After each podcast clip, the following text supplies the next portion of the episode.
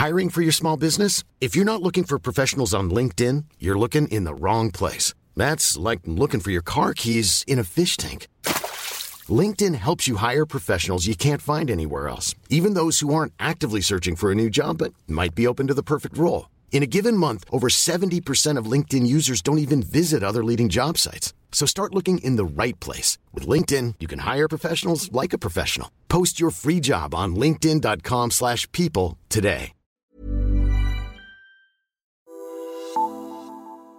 Trods klare anbefalinger fra myndigheder, forskere og patientforeninger, så kan nogle unødvendige eller skadelige behandlinger være umulige at bremse. En dansk udgave af et globalt initiativ skal løse problemet. Vi taler med frontkvinden bag initiativet i den her udgave af Politisk Stugang. Her skal vi også tale om årets budgetter i regionerne, om Danmark kan kopiere en ledelsesmæssig og plejemæssig verdenssensation, der kan få betydning for 10.000 vis af ansatte og 100.000 vis af syge ældre patienter i Danmark. Og lyt med sidst i udsendelsen, hvor Sissel Vinger og Leif Vestergaard Pedersen tager en god sundhedspolitisk fægtekamp om, hvorvidt Danmark har brug for regeringens kæphest, nærhospitaler. Sissel Vinger kalder det en hjerneblødning. Leif mener, at modstanden er københavneri. Mit navn er Ole Toft, og jeg er sundhedspolitisk analytiker på Altinget. Og med os i dag har vi øh, Sissel Venge, tidligere projektchef i VIVE og tidligere sundhedschef i Gladsaxe Kommune, og nu øh, rådgiver på sundhedsområdet og debattør og også lektiehjælper, ikke? Er det ikke rigtigt, Sissel? Jo, jo, jeg har været en masse foredrag, og folk ved ikke, hvad de skal skrive på min skilt, og den her uge har jeg både været øh, freelancer, og jeg har været, som du sagde, debattør, og jeg plejer bare selv at sige, at jeg er pensionist, for det er jo sådan vores pensionistklub, den her podcast. Du hjælper også folk med eksamen, gør du ikke det? Jo, jo, det kan ja, jeg også. Ja. Og velkommen til Leif Vestergaard Pedersen, øh, tidligere regionsdirektør i Region Midtjylland, tidligere direktør i Kraftens Bekæmpelse, nu medlem af Medicinrådet og Etisk Råd. Tak skal du have, Ole. Godt, men skal vi ikke starte med at tale det, hvad øh, alle virkelig går op i? Penge, øh, regionernes budgetter i hus. Jeg kunne se, at der er ikke er nogen øh, fyringer. Øh, jeg har også sendt jer sådan lidt en øh, oversigt over de forskellige øh, budgetaftaler.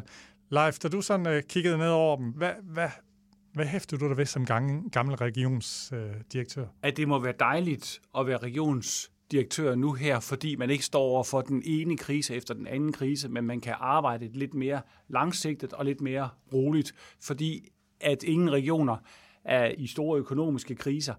Øh, og hvad hedder det, der har også været mulighed for at gøre noget af det, som der både fagligt kan være behov for, men som der også er politisk behov for. Fordi der er jo i alle regionernes budgetter både faglige øh, udfordringer, man løser, men der er også politiske ambitioner, som man så kan være enige om eller uenige om, som man løser.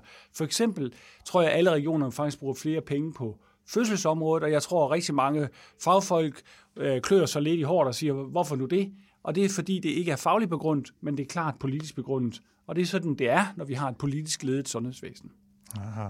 Sissel, er der noget, du øh, har hæftet dig ved i år, eller skal vi bare øh, springe videre? Nej, jeg tænker, vi lader live om pengene. Ja, sådan. Godt. Og så skal vi sige goddag til dagens gæst, fordi alt for mange behandlinger og undersøgelser i øh, sundhedsvæsenet er nytteløs eller ligefrem skadelige for patienterne. Udenlandske undersøgelser spår, at mellem 15 og 30 procent af de vestlige landes sundhedsvæseners aktiviteter må anses for spild. I Danmark øh, oplever jeg i hvert fald, at øh, læger, sygeplejersker og patienter er dybt frustrerede over det her øh, problem.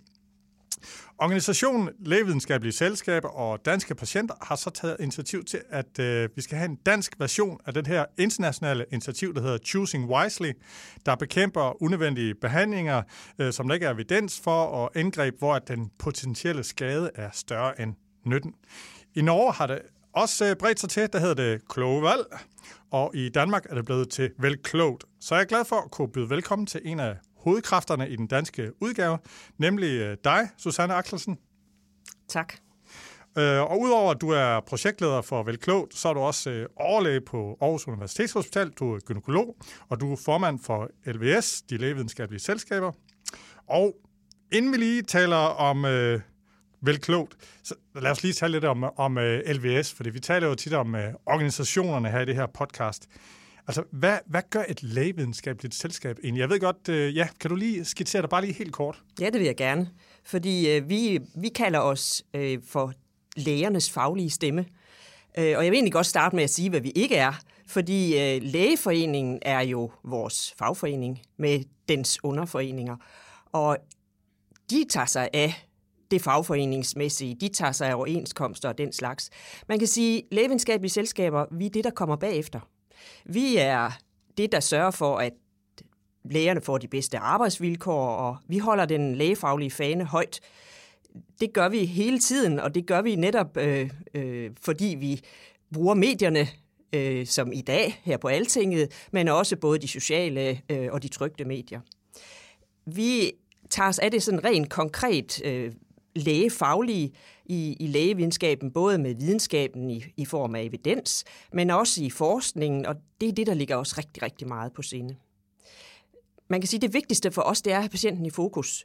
For det, vi laver, det skulle gerne gøre, at kvaliteten for patienterne bliver så god som overhovedet muligt, og at vi sikrer en optimal udnyttelse af ressourcerne, og det er både de økonomiske og de mandskabsmæssige og de faglige. Ja, men nu det hedder, en gang, der er måske bare øh, mig, men altså LVS fremstod sådan lidt øh, støvet, men altså over de seneste år, så er LVS rigtig mange steder, ved ikke om det var tilfældigt, men altså mens øh, Henrik øh, Ullum øh, blev formand, jamen så kom de meget mere ud, og I har lige holdt en stor konference, og man, man, man, man lægger bare mere mærke til LVS. Hvad er det for en udvikling, der er sket? Er det, hvad, hvad er, det, er det en beslutning, I har taget, eller hvad? Det er helt klart en beslutning, vi har taget, og jeg er også helt enig, at mens Henrik Ullum var øh, formand, og jeg var næstformand, så havde vi virkelig en intention om, at nu skulle vi på Danmarkskortet, øh, og nu skulle vi være nogle af dem, der blev hørt, når der var behov for lærernes faglige stemme. Og det er der jo heldigvis rigtig, rigtig tit. Og der er medierne virkelig det sted, hvor, hvor vi er kommet til ord, hvor vi også har fået taletid, og måske også en gang imellem taget os taletid. Men det har gjort, at øh, vi er nogle af dem, man regner med, og det er vi glade for. Øh, Susanne, kan du ikke sige, øh, hvad skal der egentlig til for, at man laver et videnskabeligt selskab? Øh, Øh, der er rigtig mange af dem, men hvad skal egentlig til som det ene? Og kan... kunne, du også, kunne du også prøve at sige noget om, hvordan man bliver valgt til formand for de, alle de lægevidenskabelige selskaber, og hvor lang tid du kan være formand? Jeg kan lige supplere med fakta. Der er 125 lægevidenskabelige selskaber, og der er 40 øh, lægespecialer. Ja, og vi er jo paraplyorganisationen hen over de lægefaglige selskaber. Hvert eneste speciale har jo sit eget øh, organisatoriske selskab, og dem er vi paraplyorganisation hen over, forstået på den måde, at vi er dem, der varetager deres stemme opad til i det politiske system, men også dem, der til siderne i, i forhold til vores selskaber varetager, at der er et samarbejde der. Og vi er også dem, der øh, til en anden side, kan man sige, tager øh, øh, initiativ til at have samarbejde med for eksempel FOA, øh, Dansk Selskab for Fysioterapi, for bare at nævne nogen. Så vi tager egentlig fat i at samarbejde på alle de fronter, hvor vi overhovedet kan tage lægefaglighed ind. Godt. Og, og, øh, men det er jo rigtig godt, at du også har den her baggrund med de lægevidenskabelige selskaber, fordi at øh, der er også en del, der mener, at det her med overbehandlinger og unødvendige behandlinger, at det er faktisk at de øh, lægefaglige selskaber, der er skyld i det. Så men det kommer vi, øh, kommer vi tilbage, eller medskyldige, ikke? Øh, men tilbage til Vel Klogt. I har været i gang siden 2019, og det ja, går ind på... jeg, må, jeg må da måske lige korrigere dig. Vi har faktisk været i gang siden januar 2020. Okay, ja, det var på grund af corona, ja. at det blev øh, udsat. Ja, måske. Ja, ja. Godt så. Men altså patienter, sundhedspersonale, lægevidenskabelige selskaber har kunnet indsende forslag til unødvendige øh, behandlinger. Hvor mange er der sendt ind, og hvad er der så sket med dem siden? Kan du fortælle det sådan i trin? Ja, det kan jeg godt.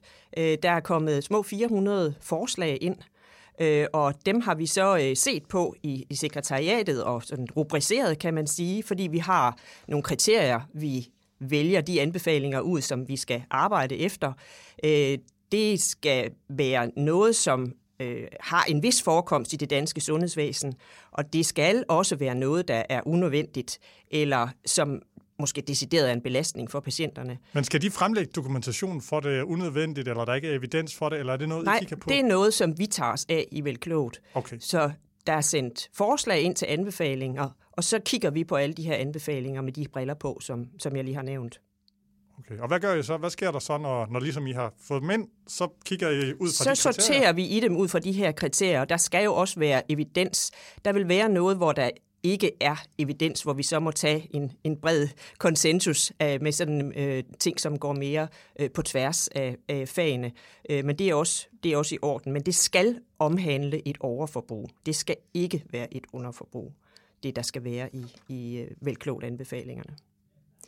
Og så, så vægter vi det simpelthen efter, øh, hvad der er relevant og hvad der har impact. Altså, at, øh, at der taler om noget, der er øh, unødvendigt, og i hvor høj grad der er det, og øh, i hvor høj grad det forekommer, øh, hvad belastningen er for patienterne, og hvad man kan undgå. Vi skal have både patientperspektivet og klinikerperspektivet med i de anbefalinger, vi har, øh, og så som sagt evidens, hvis der er noget, og ellers øh, konsensus. Og med hensyn til impacten, så, så kigger vi på, hvad er det for et aftryk, den her eventuelle nye øh, anbefaling, den kunne få på den kliniske praksis. Og også øh, med, hvad er det for et aftryk, den kan få på patienternes liv.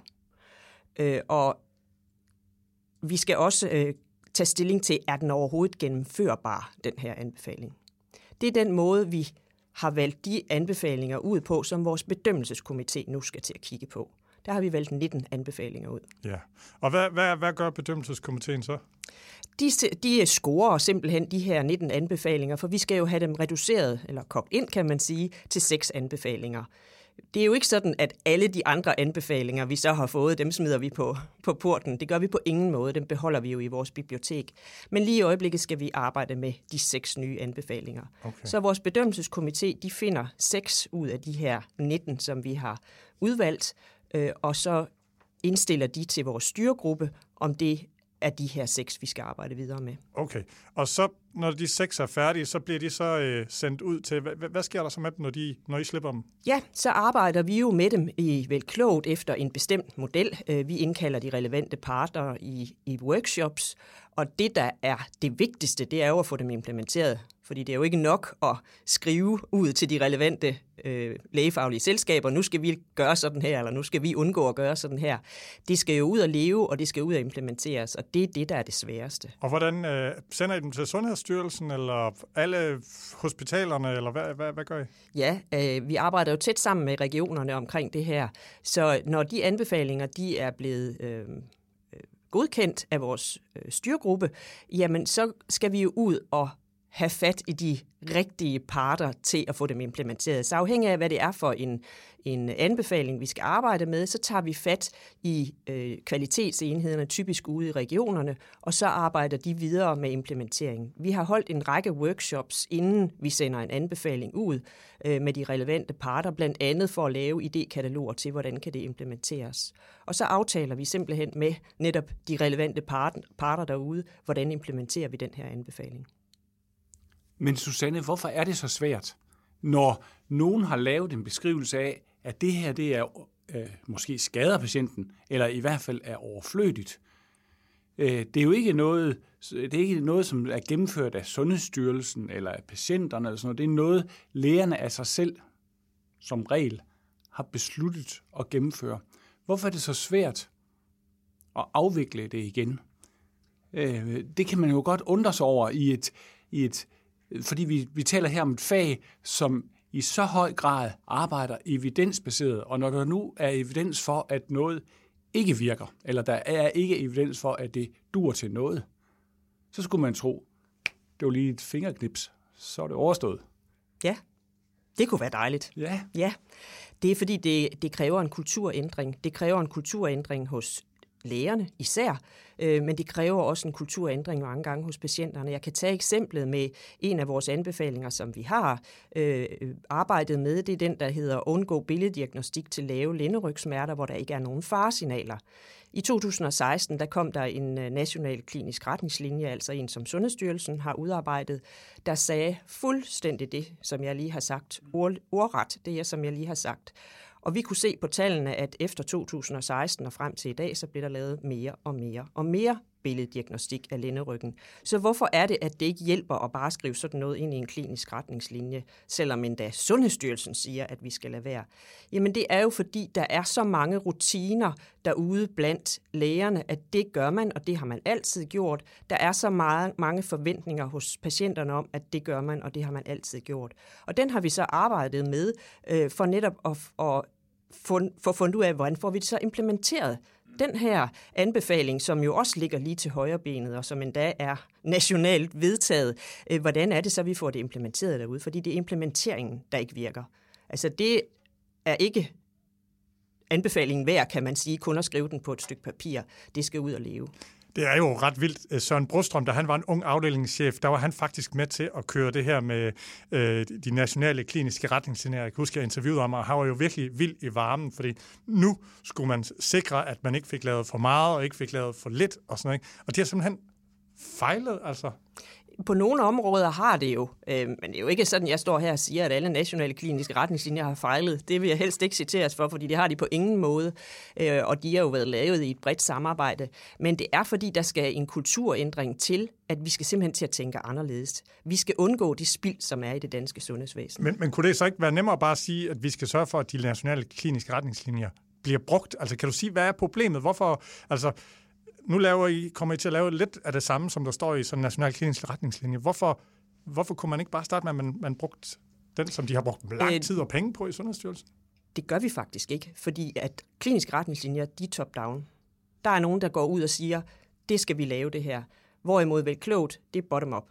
Der kommer det nedefra. Der kommer det, som patienterne, det som lægerne selv kan se, er fuldstændig unødvendigt. Det, som de formentlig forhåbentlig i mange år har gået og spekuleret over, det her, det behøver vi simpelthen ikke. Det her, det decideret skader patienterne. Det skal vi holde op med. Og det er jo det, vi har fået så mange gode input nu omkring, og det kommer nedefra. Så vi har en, en stærk tro på, og også indtil videre kun tillid til, at det her, det kommer til at virke, fordi det kommer nedefra. Det er simpelthen opstået i miljøerne, i stedet for de der, der kommer oppefra. Man kan sige, det er vel opstået i nogle dele af miljøerne, for ellers så ville det jo være, som, øh, som Leif siger, så ville det jo være afskaffet for længst. Jeg tror, det er vigtigt, at vi ligesom også får nuanceret den her debat lidt. Altså, kliniske retningslinjer, jeg tror, vi alle sammen er glade for, at vi har et sundhedsvæsen med dem, men uden dem, som Susanne også siger. Det er den ene ting. Den anden ting, det er, at vi skal heller ikke få det til at lyde som om, at vi går rundt og laver en masse ting, som er fuldstændig, altså helt overflødige behandlinger, der ikke er skyggende evidens for. Og jeg er rigtig glad for det eksempel, Susanne hun trak frem. Det handlede om diagnostik. Øhm, og det er ikke fordi al diagnostik det kan være uden bivirkninger eller ikke kan skade patienterne, men man er nødt til at skelne mellem, øh, er der det store patientpres i virkeligheden for noget overdiagnostik, hvor man måske giver efter eller gør, som Susanne siger, vi plejer at gøre. Øh, det er jo ikke sådan, at vi har det med, at øh, en stor del af vores behandlinger er fuldstændig uvirksomme. Vi skal bare ligesom passe på den måde, det her det bliver i talesat på. Det er et fantastisk initiativ. Men jeg kunne godt tænke mig at vide, Susanne, den, den, den problematik, som Ole han er inde på, altså det er jo ikke fordi, at nu I ender jo til sidst, selvom det er bottom-up med at komme med nogle anbefalinger til noget. I står præcis i den samme implementeringsproblematik. Og når vi siger, at det er top-down inde i Sundhedsstyrelsen, så har jeg på fornemmelsen, at de nogle gange taler med nogle mennesker derinde, fordi ellers, altså, det er svært at lave en klinisk retningslinje, uden at have talt med en overlæge, tænker jeg. Men de nationale kliniske retningslinjer blev jo lavet, sådan som jeg husker det, ja. i samarbejde med de lægevidenskabelige ja. selskaber. De blev lavet i samarbejde med rigtig, rigtig mange interessenter på fuldstændig bedste vis. Mm. Altså virkelig, hvor alle mm blev hørt. Og, Men er det så ikke implementering, der i virkeligheden er vores store problem? Jo, det er det. Ja. Øhm. Altså, Susanne, jeg vil gerne, for det første, allerførst skal vi huske at rose det her initiativ, for det er et super godt initiativ, og vi skal gøre alt, hvad vi overhovedet kan, alle vegne for at komme af med ting i sundhedsvæsenet, der ikke virker. Øh, det er rigtig vigtigt. Men jeg vil godt tage, jeg vil godt tage fat i et eksempel, hvor jeg, hvor jeg simpelthen har, har kløet mig i nakken flere gange for at tænke over, hvordan kan det være? Altså for en del år siden, så var der en gynekolog i Odense, Ole Mogensen, som skrev om, hvordan at mange ambulante kontroller af, af, af, af kvinder med kræft i underlivet øh, godt kunne afskaffes. Øh, og samtidig sad øh, gynekologer og var bekymret over det tidspres, man havde på afdelingerne, så man ikke havde tid til at gøre arbejdet ordentligt. Men det var overordentligt vanskeligt at afskaffe de der ambulante kontroller. Øhm, og og, og, og jeg, jeg har simpelthen ikke kunne forstå, hvordan det kan være, at samtidig med, at lægegruppen med rette kan sige, at vi er presset, så har de svært ved at afskaffe noget, som man nok kan sige, hvor har vi egentlig evidensen for det? Altså, det var det, Ole Mogensen synes jeg på udmærket vis dokumenterede, at der var ikke ret meget evidens for det. Der er, ikke, øh, der er mange ting af det, vi laver, der desværre ikke er evidens for. Øh, og, og jeg kan også sagtens skrive i vores egen øh, lægefaglige barm og sige, at vi er jo ikke gode nok til at teste det, som vi har lavet i mange år, om det virkelig også virker. Mm det, det tror jeg er noget af, af, af misæren, kan man sige. Øh, og noget andet er jo også øh, i den sammenhæng er helt med på, at det er en kulturændring hos lægerne, men det er også patienternes forventninger. Ja. Fordi det, man sætter patienterne øh, i udsigt, du skal kontrolleres hver halve år for din kræftsygdom, det er det, de forventer, og mm. dermed ønsker de det også. Hvis det så pludselig bliver aflyst, så vil de føle sig usikre. Så det handler også meget om, hvilke forventninger man sætter op over for patienterne. Det samme kan man jo sige med mange øh, operationer, for eksempel som er omlagt til dagkirurgi. Før i tiden var man indlagt i mange dage. Det forventede patienterne at være. Det var jo for nogen skræmmende, da man så begyndte at sige, fuldstændig den samme operation, der kan du blive sendt hjem samme dag. Så I har også brug for et samspil med patientorganisationerne til at få skruet forventningerne rigtig sammen til kommende patienter, at de, for eksempel kræftpatienter, vil blive behandlet på en anden måde end dem, der blev behandlet før i tiden. Og det er det, der er unikt ved det danske velklogt, fordi de internationale Choosing Wisely er rent øh, lægefagligt styret, og de tager så patienterne ind som repræsentanter undervejs i processerne. Men vi har jo lavet velklogt, fordi øh, vi tænker, og som de eneste i verden, og det er vi stolte af, mm. at patienterne skal være med fra starten. Så vi har simpelthen lavet det her i et ligeværdigt samarbejde sammen med de danske patientorganisationer og de lægevidenskabelige selskaber. Så vi har patienterne med helt fra dag et. Øh, og det er jo et, et ønske og et håb om, at patienterne kommer til at fylde fuldt ud lige så meget som det lægefaglige, og at det bliver nemmere at implementere. Hvis man må sige det, så lyder det som et meget klogt valg, Susanne. Ja, tak. Øhm, Kan du, men nu har du siddet og set på de 400, går jeg ud fra. Kan du give os en fornemmelse af, når du ser på dem, hvis man skulle lægge dem i nogle meget store bunker, hvor er så det store potentiale? Er det hele området med ambulante kontroller? Så vidt jeg husker, sidst jeg kiggede, havde vi vist 13,6 millioner af dem i Danmark. Det kan godt være, det er et år siden. Men der er mange. Eller er det øh, øh, diagnostik, øh, måske bestemte områder i diagnostikken, hvor du siger, det, det her, vi bliver ved at bruge noget diagnostik, som i virkeligheden er helt unødvendigt på den indikation. Eller er det, nogle, er det nogle andre områder? Er det konkrete behandlinger, hvor vi siger, at det er simpelthen behandlingsformen, der er unødig eller skadelig? Eller i virkeligheden, så den, den er nyttig for nogen, men vi får givet den til alt for mange, hvilket måske er et af de største problemer. Altså, at der er en lille gruppe, som det her er relevant for, men vi får simpelthen inkluderet alt for mange, fordi nu er den tilgængelig. Kan du sådan, er det diagnostik, behandling, eller er det ambulante kontroller? Det fordeler sig ligeligt, men det er øhm, øh, øh, som, som du også nævnte med den sidste, jo mange af de undersøgelser og dermed også diagnostik, der bliver lavet, der bliver lavet rigtig meget dobbeltarbejde. Både billeddiagnostisk og biokemisk, altså med blodprøver. Der er rigtig meget, hvor patienter øh, skal have lavet det samme, når de går fra en sektor til en anden sektor, selvom patient jo godt ved, jeg har jo lige fået det lavet, øh, så I må kunne bruge mine, mine data fra tidligere. Øh, men det er så ikke muligt på grund af, af forskellige ting i sektorovergangene. Dem er der mange af, og det er der også mange af patienterne, der har meldt den slags ind.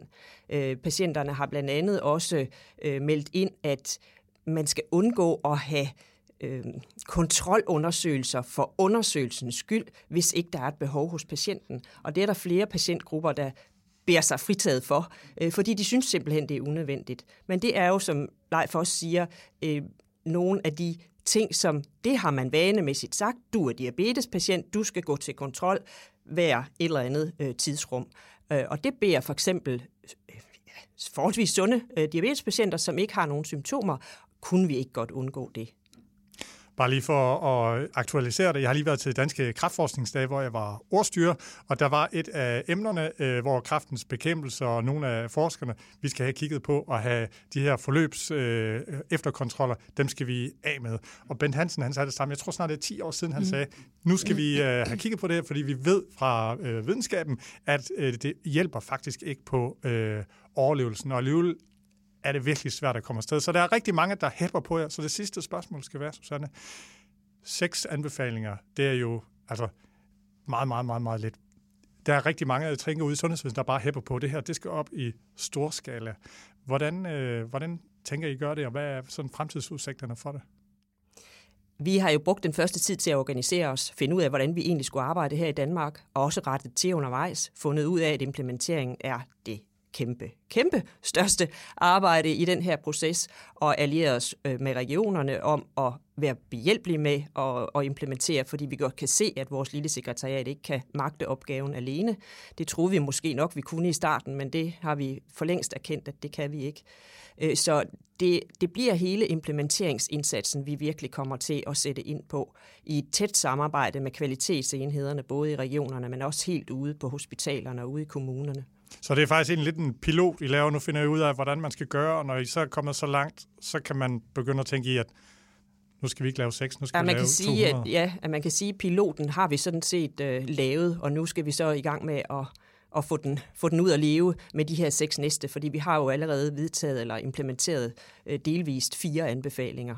Så de her seks, de bliver de bliver den, den store lakmusprøve i forhold til at få, få det implementeret derude. Helt du til lige læse anbefalingerne op? Nu blev vi ved at snakke om seks anbefalinger. Jeg tænker, vil det ikke være...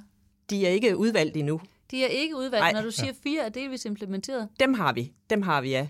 Øh, Hvad går de ud på, Susanne? Den, de går ud på at undgå billeddiagnostik til lave linderygssmerter, hvor der ikke er faresignaler. De går ud på at undgå antibiotika til bakterier i urinen, hvis der ikke er tegn på blærebetændelse. De går ud på at øh, undgå øh, blodprøvepakker til standardoperationer øh, eller lavrisikooperationer hos ellers raske patienter. Og den sidste, øh, vi arbejdede med, inden vi fik de nye her, øh, det var en, der var født af coronakrisen. Vi gik ud og spurgte øh, de lægefaglige selskaber og patienterne, hvad oplevede I under coronaen, som virkede, og hvad vi gerne have ikke skal gå tilbage til det, som vi gjorde før. Og der pegede de på en, som vi så har arbejdet videre med, der hed undgå fysiske anestesitilsyn før lavrisikooperationer. Altså det, at man skulle sidde over for en anestesilæge, bruge tid på at vente. Anestesilægen skulle også bruge tid på at møde patienten et helt andet sted på hospitalet måske. Det skal man gøre øh, på video, i telefon eller på papir i stedet for.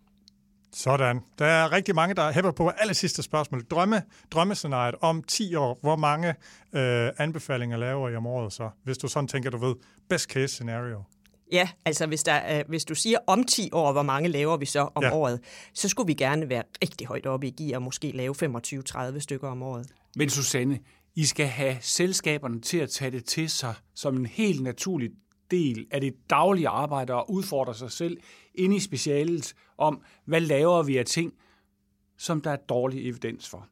Og så enten sikre sig evidensen eller afskaffe det. Det skal være et pålæg til hver eneste selskab, og det I så skal tage jer af, det er der, hvor det går på tværs, hvor man må klø sig i nakken, når man sidder som øh, radiolog, og der sidder en ortopædkirurg. Altså de to speciale, speciale selskaber er måske ikke altid helt enige, og så er det jer, der skal vælge klogt mellem de to, men I skal have de enkelte selskab til at arbejde, ellers bliver I aldrig færdige. Er du enig i det? Og jeg er helt enig, fordi vores største rolle øh, med det ord, som jeg gerne vil slutte af med, det er jo, at vi er, vi er fac- facilitatorer, vi samarbejder. Og vi vil så slutte af med at sige, held og lykke med arbejdet. Det er vildt vigtigt. Tak. Tak fordi du kom, Susanne. Vi skal også nå at tale om øh, ældretopmødet, hvor der jo... Ja, og grund til, at øh, ældretopmødet skal ind, det er, at øh, har man ikke en velfungerende ældresektor, jamen så har sundhedsvæsenet store problemer.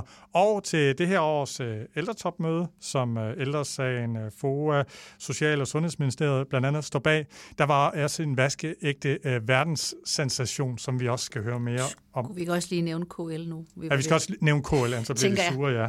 ja. Og Sissel, du var med på et, øh, et par af sporene. Ja. Hvad, hvad tager du øh, med derfra, inden vi taler om den her verdenssensation? Øhm, jamen, for det første tager jeg med, at det her det er andet år, der bliver holdt ældretopmøde, og forstå mig ret, jeg håber, det er sidste år, fordi vi skal holde op med at kalde det ældreområdet. Det er ikke øh, alle vores plus 65'ere, det her det handler om. Det er dem af dem, der er så syge eller funktionsnedsatte, at de ikke kan klare sig selv, og rigtig mange af dem, de får ydelse under sundhedsloven. Så det der med at kalde det ældreområdet, det gør det for mig lidt diffust, altså. Det er den ene ting. Øhm, så tager jeg med mig, at øh, nu var jeg jo selv lige lidt efter, hvem er det, der står bag det at øh, lige nu, der er øh, FOA den eneste af de store øh, fagforeninger og organisationer, som er med. Hvis vi skal snakke om det her område, så savner jeg jo både DSR og øh, Danske Fysio- og Ergoterapeuter. Fordi det bliver lidt til sådan en diskussion om øh, en gammeldags forståelse af hjemmehjælp, tror jeg. Nogle gange. Men når jeg så ser på indholdet, så synes jeg, der er vanvittigt meget godt i det. Og det, jeg tror, jeg bider allermest øh, mærke i, det var, at øh, en af dem, der var sat til at følge med på hele dagen og samle op og reflektere over det til sidst, det var vores allesammen Søren, tror jeg efterhånden godt, vi kan kalde ham. Øh, Søren Brostrøm, og det signalerer for mig meget klart. Han er direktør for Sundhedsstyrelsen. Hvad laver den mand dog der? Det signalerer for mig meget klart, at man godt er klar over, at det her det er sundhedsvæsen og sundhedsstyrelsestof, det der skal ske på det her område. Og det synes jeg, der er helt enormt positivt, vil jeg godt sige. Mm. Og så den der øh, hollandske humlebi, der ikke kan flyve. Den er vi nogen, der har hørt om i, i øh, ret mange år efterhånden. Den hedder Byrtsorg. Jeg taler ikke så godt hollandsk, jeg har lavet mm. mig fortælle det sådan, det skal siges. Men helt kort fortalt, de har eksisteret i 12 år i Holland. Der er cirka, øh, man plejer at sige, der er 10.000 sygeplejersker. Nu skal vi lige være helt specifikke. Det der er, det er 40 procent bachelor nurses, og det er ligesom vores øh, sygeplejersker i Danmark, det er uddannede professionsbachelorer. Og resten, det er for hovedpartens vedkommende øh, nurses med en uddannelse, der er af længde tilsvarende vores social- og sundhedsassistenter, som jo også er autoriserede sundhedspersoner, som har en helt selvstændig uddannelse i Danmark, og som er langt den største man kan sige, medarbejdergruppe ude på det her område. Og så har de en gruppe, som ligger mellem vores øh, assistenter, som har 46 måneders uddannelse, og vores hjælpere, som har 13 måneders uddannelse, nemlig cirka 23 måneders uddannelse. Så de har en medarbejdergruppe mere, som vi ikke har. Men det er de tre grupper, når de sælger om sygeplejersker dernede. Det skal vi bare lige passe på, når vi oversætter til den dansk kontekst. Ja. Og årsagen til, at jeg kalder det en, øh, en verdenssensation, og jeg har overvejet meget, om man kan tillade sig det, det tror jeg godt, du kan. Synes jeg, vi startede i 2006 med fire sygeplejersker, et team, og 12 år efter, så var de 900 teams og 10.000 ansatte, og de er den dominerende udbyder. Jeg tænker, det er meget I Holland. Ja, det er meget sjældent i løbet af sådan 50 år, at der simpelthen i løbet af to, øh, under to årtier kommer et helt nyt styringssystem af en kæmpe velfærdsopgave. Der har været masser af udbydere sådan set i Holland. De har bare efterhånden fået skubbet alle de andre ud. Og det, grund til at din humleby, der ikke kan flyve, det er, at de har en regel om, at der må maks være 12 medarbejdere i et team, fordi de skal være selvstyrende. Og vi mener altså selvstyrende. Der er to ledere for 10.000 mennesker, og den ene det er Juste Blok, som er den sygeplejerske, der har startet det, og den anden kender jeg ikke lige navnet på. Og så har de en masse såkaldte coaches, men alt i alt, så snakker vi altså under 100 mennesker i hele det back-office, der har lavet deres, øh, der står for deres fakturering og deres IT-system. Ja, de har deres eget IT-system, er vigtigt at, at få at sige. Og at det er det har vi jo også i Danmark rundt det, omkring kommunerne. Det er en, non-profit øh, organisation. Det er det også. Det er også vigtigt, tror jeg, når man, men, når man men, snakker men, om Men det er faktisk det, der er det interessante, det er, at du siger styringssystem, Ole, og i virkeligheden så beskriver Sissel jo det rigtige, det er, at det på nogen måder vil vi vi, vi er sådan en som mig lidt skræmt. Det er jo uden styringssystem. Altså det, det, det er et meget... Øhm, øh, øh, styringssystemet er lagt øh, realt hos de der selvstyrende øh, teams. Vive har lavet en interessant sådan en beskrivende ja. rapport, øh, mm. hvor det jo blandt andet peger på, at, at øh, de ansatte her, de veksler jo mellem at lave pleje og øh, sådan hjemmehjælpsopgaver. Nej, ikke hjemmehjælpsopgaver. Ikke hjemmehjælp, nej, pleje, skal vi lige pleje, og, pleje og sundhedsfaglige opgaver. Personlig pleje og det, vi vil kalde sygepleje i Danmark. Det har ja. vi i Danmark placeret under to lovgivninger. Mm. Ja, og det har de samlet der. Det, det er det, der er meget specielt blandt andet. Ikke? Det er samlet der, og du får også en helt anden kontinuitet, når du maks har 12. Man skal også sige, at den anden ting, der er vigtigt, de er ikke natdækkende. Det er sådan en lidt lavpraktisk ting, mm. fordi man hurtigt tænke, hvordan kan 12 sygeplejersker? Mm. Men i snit, siger jo, så har de øh, hver 4 til fem borgere, som de er ansvarlige for, mm. eller hovedansvarlige for. Og de får altså, det er Holland, altså de får også ferie og afspacering og går på barsel og så videre, så det lader sig gøre. Det, der er interessant med dem, og grunden til, at de har slået de andre øh, af banen, det er, at de simpelthen kan gøre det bedre og billigere. Ja, og det handler, de giver faktisk færre timer per borger end gennemsnittet af udbyderne. Mm. Men du vælger jo selv i Holland. Hvorfor vælger du noget, hvor du får mindre? De har også mere tilfredse borgere. Det er, det er den nød, Altså, hvor jeg tænker, det er den, der er vigtigt at komme ind og studere lidt nærmere. De har det der mantra, der hedder coffee first, then care. De mm. går til nogle ting på en mm. anden måde, men det betyder jo ikke, at de sidder og bruger al deres tid på at drikke kaffe. Nej. Deres det, der hedder ATA-tid, den er vanvittig. Altså, den tid, man er... Øh, altså, man simpelthen er direkte borger til borger. Ja, ansigt til ansigt. Ja. Den er vanvittig høj i forhold til i Danmark. Men Sissel, er det ikke også noget med, at de ud over at arbejde med den direkte pleje, også går ind i en, noget med samspillet med naboer og, og, og lokale samfund og sådan noget, på en helt anden måde. Jo, jo, altså, jo. Og der tænker jeg, jeg tænker nogle gange på, øh, i min gamle kommune, Jelling Kommune, der mm. oplevede jeg lidt, at hjemmesygeplejerskerne arbejdede på den måde. Altså, de var ikke bare nogen, der besøgte nogle borgere, men de var mere aktive, og hvis de lige skulle forbi en eller anden øh, på vej til brusen, så kunne de, det kunne de godt også ordne, selvom de egentlig måske har lidt fri. Ikke for, at man skal drive rovdrift på dem, men de oplever måske ikke, at der bliver drevet rovdrift, fordi at relationen til den borger, de har ansvaret for, bliver tættere. Nu siger du hjemmesygeplejersker. Ja. Det der det er nok mere en opgave for altså to tredjedel af lavkagen, hvis man kan sige, hvis man tegner kommunerne som lavkagediagram, det hjælper assistenter. Det er, med, det er helt med på, Sissel, men, men det, det, altså, så det jeg egentlig bare vil sige, det er, ja. at det du opnår i de der mindre selv, selvstyrende teams, det er, at du får en tættere relation til den borger, du har med at gøre, og til den kollega, du arbejder sammen med. Godt. Vi skal, vi skal have den danske vinkel ind, fordi at regeringen har afsat ja. 170 millioner til, at vi kan prøve det her i Danmark. Og Sissel, du øh, ved folk vist godt nu, at du har fuldstændig styr på, hvad der er af regler i Danmark, og så også lidt om, hvad der er i Holland. Hvor kan man, kan man bare tage den her hollandske model, og så smaske den ind i, i Danmark? Altså, i Holland, det, det, det skal man forstå, der, der er det jo også sådan et forsikringsbaseret system. Øh, så, så de vil svare til en privat udbyder. Dem, der faktisk prøver på det her mest i Danmark, det er nogle kommuner, der har mm. søgt om nogle af de her øh, projektmidler, ja. og som er, øh, er ved at gå i gang, og det kræver selvfølgelig noget politisk opbakning. Øh, nogle kommuner, for eksempel øh, Haderslev, forsøger faktisk at lave flere teams, Hvorfor sker alt det gode derovre, hvor øh, Leif han bor? Han står der og smiler. Ja. ja. øhm, og de prøver faktisk at lave det uden ledere. Jeg vil sige, i Danmark, der har du jo haft medarbejdere. Jeg var også sådan lidt, kunne, kan vi det? Når vi har haft, ligesom, altså vi har overstyret måske på det område så mange år. Hvordan går det så, når du skal have folk til selv at finde ud af at blive enige om vagtplaner, og hvem skal til konfirmation, hvilke søndage? Jamen, alt, det er jo alt. De skal også selv hyre og fyre i de her teams. Der måtte Jos bare sige, at de havde overtaget flere virksomheder. De har mange andre virksomhedsområder også. For eksempel Burt Dienst, som er mere det, vi kalder hjemmehjælp øhm, hvor der havde været flere tusind medarbejdere. Det var altså lykkedes at gå fra et lederstyret system til et selvstyrende system. Jeg tror ikke, det er nemt. Det er jeg godt klar over.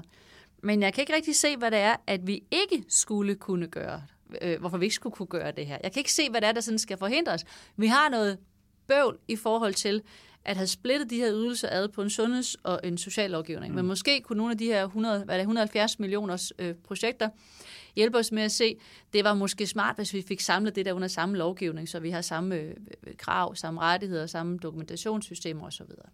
Men der, hvor jeg tror, vi kan løbe ind i problemer, det er der, hvor noget så går galt i et eller andet time, og så kommer den lokale journalist og siger til Social- og Sundhedsudvalgsformanden, hvad har du tænkt dig at gøre ved, at det er gået galt i det der team?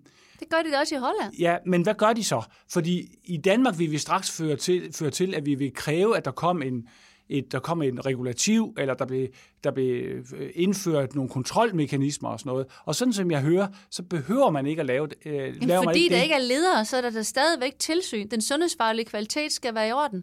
De praktiserende læger ville have råbt og skrevet i Holland, hvis de synes det her det var noget men, noller, og kvaliteten ikke var i orden. Men, det er vi slet ikke i tvivl om. Men Sissel, jeg anfægter ikke kvaliteten af det, der sker i Holland, og at de kan få det til at fungere. Jeg tror, at det vi bare i Danmark har en tradition for, det er, når noget går galt et eller andet sted, så skal vi straks lave et regulativ eller øh, en ny kontrolmekanisme eller et eller andet andet. Og hvis man skal have det her til at fungere, så er vi nødt til at aflære lidt det her, og så tro på, at de selvstyrende team netop selv arbejder med at holde den, den, den høje faglige standard Ja, jeg vil sige, de render ikke selv rundt og finder ud af, hvad de gør. Altså, der er, der er en masse, jeg kan ikke gå ind i detaljer, men der er en masse, øh, man kan sige, faglighed bagved, så man ikke selv finder ud af, hvordan man har lyst til at lave øh, kateter eller sårepleje.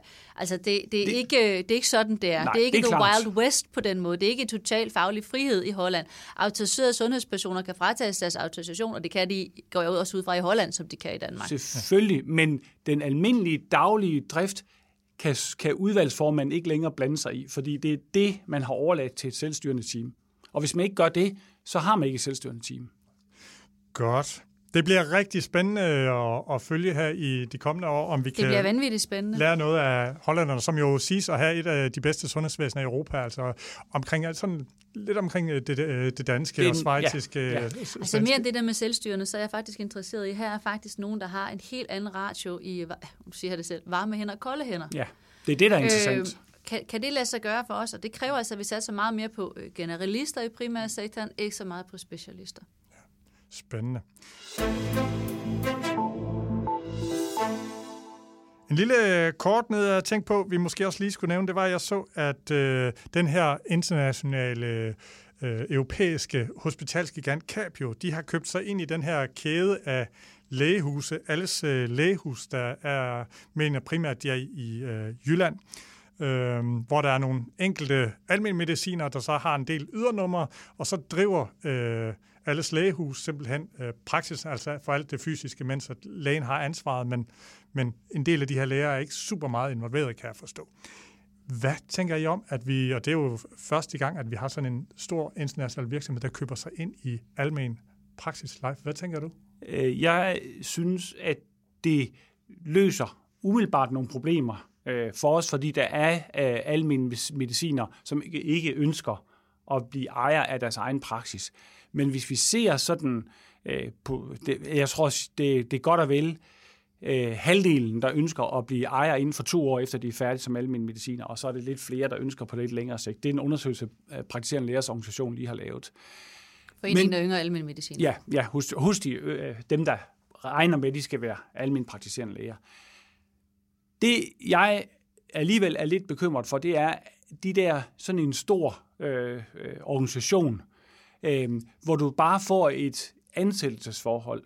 Øh, det kan være med til at løse øh, en sundhedsmæssig opgave, men det, der er styrken ved almen praksis i Danmark, og sådan set også i Holland og andre steder, hvor man har en klassisk listelægesystem, altså hvor man er tilmeldt en bestemt praktiserende læge, det er, at de er utrolig effektive. Der er lige lavet en norsk undersøgelse, der viser, at jo længere tid du har tilknytning til den samme praktiserende læge, jo færre indlæggelser er der på sygehuset, jo færre akutte indlæggelser er der, og jo lavere dødelighed er der hos de patienter, der har en lang tilknytning til den samme praktiserende læge. Så, så, så jeg synes, at man skal give en vis adgang til, og at sådan nogle koncerner kan have nogle lægepraksis, men jeg synes, at det aller, aller vigtigste, det er, at når den enkelte læge ønsker at have sin egen praksis, at så har han mulighed for, og undskyld Sissel, så har hun mulighed Jeg for, sidder lidt sikker på, at jeg vil sige hun, men det så, ligge. så, så, hun, så har hun mulighed for at købe sin praksis, gerne sammen med nogle kollegaer, så de er en, en 3-4 læger, der har en praksis sammen. Fordi så har du øh, både en relation til dine kollegaer, som du selv har bestemt, og øh, du har øh, i virkeligheden også en relation til dine patienter. I virkeligheden laver man på den måde, det vi lige talte om før, nemlig en selvstyrende gruppe, og som øh, kan blive motiveret og engageret i det arbejde, de har. Så jeg synes, at danske regioner og Sundhedsministeriet og praktiserende lægers organisation har en stor opgave i at styre det her, så kapitalfonde ikke overtager almen praksis i Danmark. Fordi hvis det her det fortsætter, så vil den der kapitalfond jo, hver gang der kommer en praksis til salg, så står der en lille... Altså, jeg ved ikke, om Capio er ejet af en kapitalfond. Nej, men det er Den de. Okay. Det er de. Ja. Men, Ja, men det er sådan set også ligegyldigt, hvem det er ejet af. Ja. Men jeg synes, det der med uh, Leifs pointe med at sige, at vi bliver nødt til at finde ud af, før man ligesom får en struktur, der sniger sig ind ad bagvejen, og finde ud af, hvordan skal det være. Og problemet er måske, at man allerede nu jo har åbnet op i overenskomsten for, at en læge øh, kan eje et større mm. antal ydernumre, og så drive dem som det, øh, nogen i hvert fald i PLO har kaldt stråmandsklinikker. Øh, det er sådan et meget negativt lavet ord, men altså, det har vi jo valgt for pokker at skrive ind i overenskomsten. Og i det kan godt være, at Og det var, og i lovgivningen, og det kan jo godt være, at, ja selvfølgelig, altså, Ja. at det var en, øh, for at pisse, øh, pisse bukserne for at få varmen øvelse, man lavede mm. dengang. Mm. Fordi det kan godt være, at vi ikke kan lide øh, regionsklinikker, men det der med at få endnu flere søjler og spillere ind på i et sundhedsvæsen, man må sige, der er også noget med, hvordan kan du drive prisen? Altså det er fri handel med ydernummer. Hvad sker der med prisen på ydernummer, når der kommer nogen, der har Masser af penge. der har masser af penge. Der, der er nogle dilemmaer i det her sådan på 10, 15 eller 7 års sigt, hvad ved jeg, som jeg ikke synes virker specielt gennemtænkte. Da man lavede det her, den her mulighed for, at en læge kunne drive flere klinikker, så var det ikke fordi, man havde tænkt, det tænker tror jeg i hvert fald ikke, at det var det her, man gerne ville fremme. Nej. Det tror jeg ikke havde været tanken. Så det der med måske at sige, okay, vi skal tilbage. Enten så driver du en klinik, du er i, og det kan være sammen med vennerne. Og der er jo mange lægehuse, hvor du ikke har én læge. Altså vi skal jo op med at tro det der med, at man har én læge. Og rigtig mange, de kommer ned til den læge, der er ledig, og der er unge og gamle ansat, og der er mange forskellige, men det er trods alt et mindre hus. De er der. Eller også så er det en regionsklinik. Fordi så er vi inden for ligesom vores regionale... Det er jo der, hvor vi har svært ved at lave noget sektorovergang. Vi skal ikke have flere spillere ind i det her. Så så længe vi har valgt at have regioner politisk, så tænker jeg, det er enten dem, der driver det, eller overenskomststrukturen, der driver det. Ja, og man kan nemt lave det om. Man kan afskaffe det i loven, og så kan man sige i overenskomsten, prøv at høre, hvis nogen skal eje flere lægeklinikker, så aftaler man det i det regionale samarbejdsudvalg, fordi så kan man nemlig se, at det kan give god mening i Greno i forhold til en praksis i Trustrup, men det er måske et helt andet situation, når vi er inde i Aarhus by. Så ja, nej, de her kæder, de skal faktisk lukkes ned. Jamen, Det er ikke lukkes ned, men vi skal tænke rigtig godt over, hvad det er for en strukturel øh, udvikling, der er på vej, og om det er den, vi kan lide. Og jeg siger, den kan jeg ikke lide, så man skal... Ja, det her skal vi, jeg jeg vil godt sige det lidt mere klart. Jeg synes, vi skal bakke ud af det her. Ja, jeg ja, synes, men vi vi lovgivningsmæssigt skal finde ud af, det var ikke det her, vi ville, det var ikke tanken, det var en ommer, før vi har 16 af dem. Kunne øh, spændende at Der- få øh, Enig. ham, der startede alle, alles lægehus op, fordi han havde også lavet en øh, kæde med 100 øh, fysioterapi øh, klinikker, øh, og nu ved jeg ikke, om han springer videre til næste. Det kunne være spændende at høre om hans syn på øh, sundhedsvæsenet, og hvad, hvordan han øh, tænker, fordi han kan åbenbart et eller andet, der... Helt klart noget, vi kan lære af. Det tror jeg slet ikke er til diskussion. Det er der ikke nogen som helst tvivl om. Men man kan altid lære af der, hvor der er innovation i sundhedsvæsenet, både organisatorisk og Han er fagligt. fysioterapeut af, Ja. af Ja, ja. uddannelse i US. Ja, ja. ja. Godt. Vi nåede ikke at tale ret meget om hjerneblødninger og genistreger inden, så jeg ved ikke helt, om I har nogen. Og, har, skal I Jeg have- har, et jeg har en af hver. Ja, ja. Øh, ja, som... Øh, nu er jeg igen, nu er vi igen øh, blevet teenageforældre, så jeg, inden det går helt galt, så vil jeg bare skynde mig at sige, den der kampagne, der hedder Drukfri Ungdom, hvor 23 organisationer er gået sammen, og det er alle the usual suspects, vi kender i sundhedsvæsenet, men det interessante det er danske gymnasier, danske erhvervsskoler, Vin- og Spiritusorganisationen i Danmark, som jeg ikke lige kendte, og Horesta er også med den her gang. Og den ligesom, i stedet for at have sådan en øh, moralsk gå hjem og tale med dine børn, det er vi nogen, der prøver, så øh, hedder det, at man skal være 18 år for at købe alkohol i det her land. Der er mange andre steder, man også kunne stramme skruen, men det er eddermame sejt, at de er blevet enige om det. Og når så mange organisationer kan blive enige om det, så er det altså bare for de der 179, som Margaret, tænker jeg. Det, Leif, du står og nikker. Vil du godt lige sige det højt? Jamen, det er jeg fuldstændig enig i, og jeg kan bare for, jeg mor mig bare over en gang, jeg talte med Lars Iversen, der engang har været ansat i Sundhedsstyrelsen. Han arbejdede, han er politiker også i Nordsjællands Kommune, og der lavede de sådan en kampagne i forhold til de unge. Og det, der var det interessante, det var, at det fik også forældrenes alkoholforbrug til at falde. Der var nogen, der begyndte at tænke over lige lidt over, hvor meget rødvin, der røg indbords om onsdagen. Havde du en uh, jernblødning også? Øh, ja, det har jeg. Det har jo øh, floreret blandt andet Hov, i øh, jeg, må jeg, Altinget. jeg af, øh, afbryder lige. Øh, Jeg kan bare sige sådan uh, politisk, at her i efteråret, der er regeringen faktisk pålagt øh, at lave øh, noget på det her område. Det blev de sidste år, så der kommer øh, et eller andet på alkoholområdet. Det er simpelthen blevet pålagt af et flertal i Folketinget. Undskyld. Nej, øh, jeg kan jo have læst i Altinget, at øh, I har fået en version af det her øh, forløbige oplæg til de her, øh, som Sundhedsstyrelsen har lavet af de her såkaldte nærhospitaler. Øh, jeg vil ikke sige, at oplægget er en hjerneblødning. Jeg har simpelthen, den, da jeg læste blev jeg virkelig glad for. Jeg er, synes, det er fantastisk, at Sundhedsstyrelsen har fået en fuldstændig håbløs, umulig politisk bestillingsopgave. De skal komme med et fagligt oplæg til, hvordan kan man lave nærhospitaler. Og selvfølgelig er der en masse lige nu på Twitter, der gør sig i over, når der ikke er sengepladser, hvorfor skal det så hedde et hospital? Ja, det er fuldstændig rigtigt, men det er sådan en politisk hjerneblødning, fordi man har ligesom besluttet, nærhospitaler er løsning på noget i Sundhedsstyrelsen, øh, i sundhedsvæsenet, og så har man sat styrelsen til at prøve at finde ud af, hvad det er. Men det der med, at man siger, så nu skal vi have noget, der hedder nærhospitaler, og i det faglige oplag, det er rigtigt, som Camilla Ratke siger, det efterlader måske mere flere spørgsmål, end det giver svar, men det siger jo en helt afgørende ting. Det er et sted uden sengepladser. De forestiller sig i virkeligheden ambulatoriesatellitter. Når jeg læser, hvad der står, så er det ambulatoriesatellitter, de forestiller sig. Og så har de en eller anden idé om, at der mangler mursten ude i kommunerne til at lave fælles kommunale tilbud. pas, vil jeg bare lige sige. Det er ikke mursten, vi har. Vi har kommunerne er jo, altså prøv at tænke på, hvad det er for nogle organisationer, man driver i kommunerne. Vi ejer jo nærmest halvdelen af matriklerne nogle steder. Så det er ikke det, der er problemet. Så det synes jeg i virkeligheden, de har gjort vanvittigt godt. Samtidig så går vi lidt og elegant hen forbi, og vi har jo faktisk nærhospitaler, sådan 3.500 øh, senge ude i kommunerne, der svarer til to tredjedel af den somatiske medicinske kapacitet. Det er ikke Sundhedsstyrelsens opgave lige nu at forholde sig til det, men jeg synes virkelig, de har, det er en hjerneblødning af en politisk opgave. Jeg synes, de har løst det så, godt som, som muligt er med det øh, tidspres og med de rammer, de har fået. Det var et, øh, et valgløfte, Socialdemokraterne kom med før valget, kan jeg bare lige øh, supplere med. Men jeg, jeg er sådan set enig i, at det er en hjerneblødning. Men det er i virkeligheden, fordi det er en typisk hjerneblødning, der kommer for hovedstaden. Prøv at her. Folk er imod nærhospitaler, jo tættere de bor på et hospital. Dem, der bor langt fra et hospital, de kunne sådan set godt tænke sig et nærhospital. Det er alle de folk, der går rundt og twitter i, kø, i hovedstaden, som er imod nærhospitaler. Prøv, nu vil jeg bare lige fortælle jer en ting. Hvis det er sådan, at man sad ude på Amager og tænkte, det nærmeste hospital, med alt hvad det indebærer, det ligger i Roskilde. Hvordan vil man så tænke over sundhedsvæsenet, og hvad var det så, man kunne overveje, der skulle være lidt nærmere på? Jeg har lige været ude ved uh, en, de praktiser, nogle praktiserende læger i Grenå, og høre om, hvad det var for nogle udfordringer, de sidder med.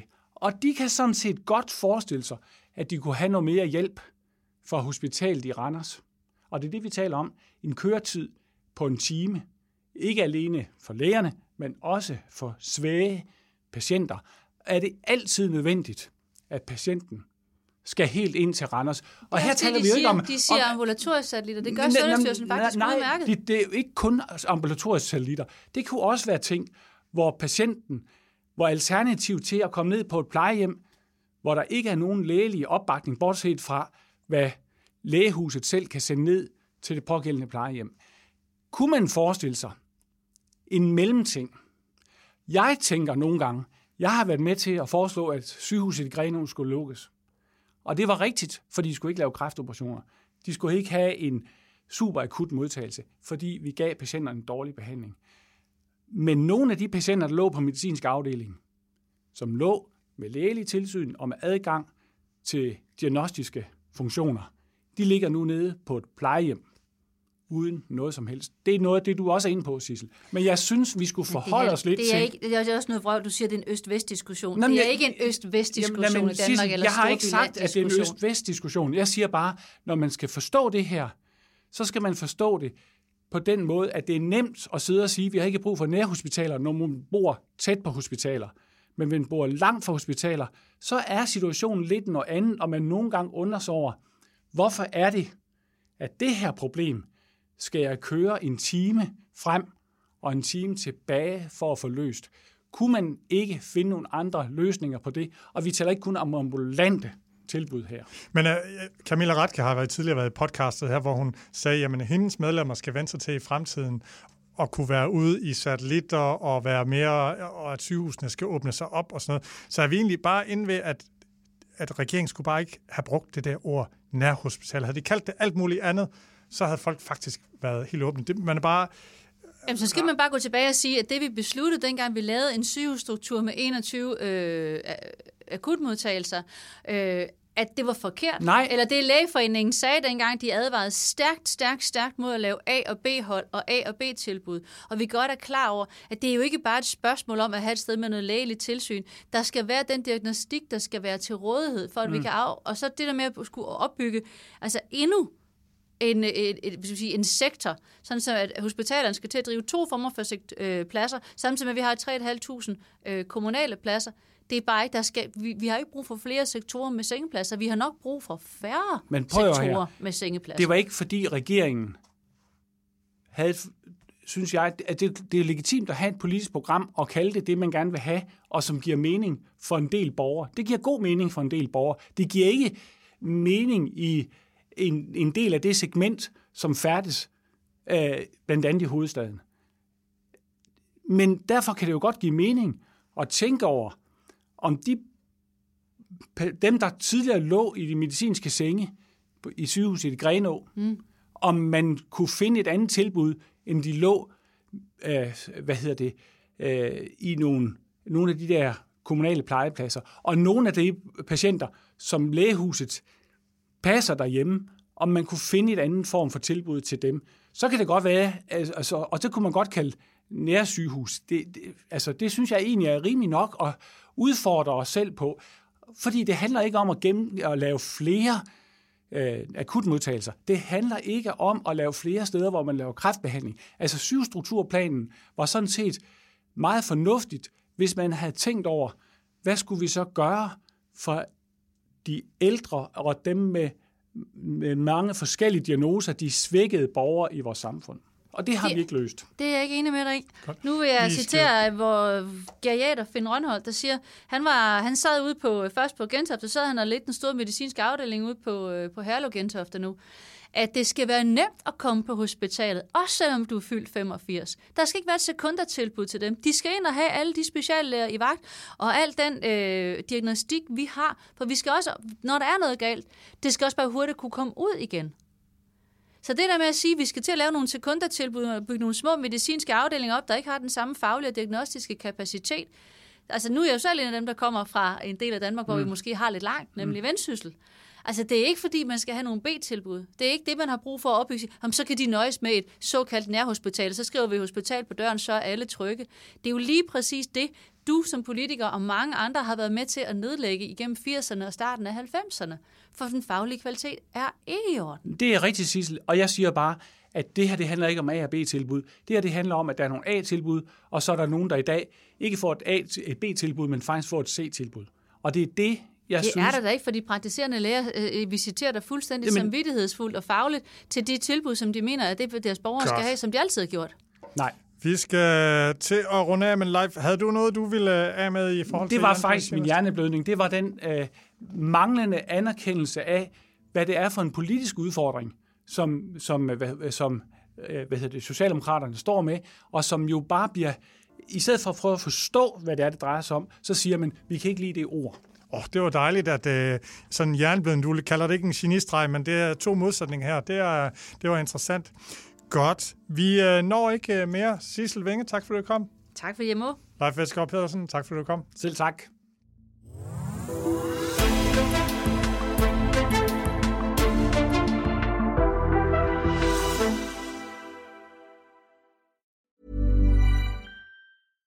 I'm Sandra, and I'm just the professional your small business was looking for. But you didn't hire me because you didn't use LinkedIn jobs. LinkedIn has professionals you can't find anywhere else, including those who aren't actively looking for a new job but might be open to the perfect role, like me. In a given month, over 70% of LinkedIn users don't visit other leading job sites. So if you're not looking on LinkedIn, you'll miss out on great candidates like Sandra. Start hiring professionals like a professional. Post your free job on linkedin.com/people today.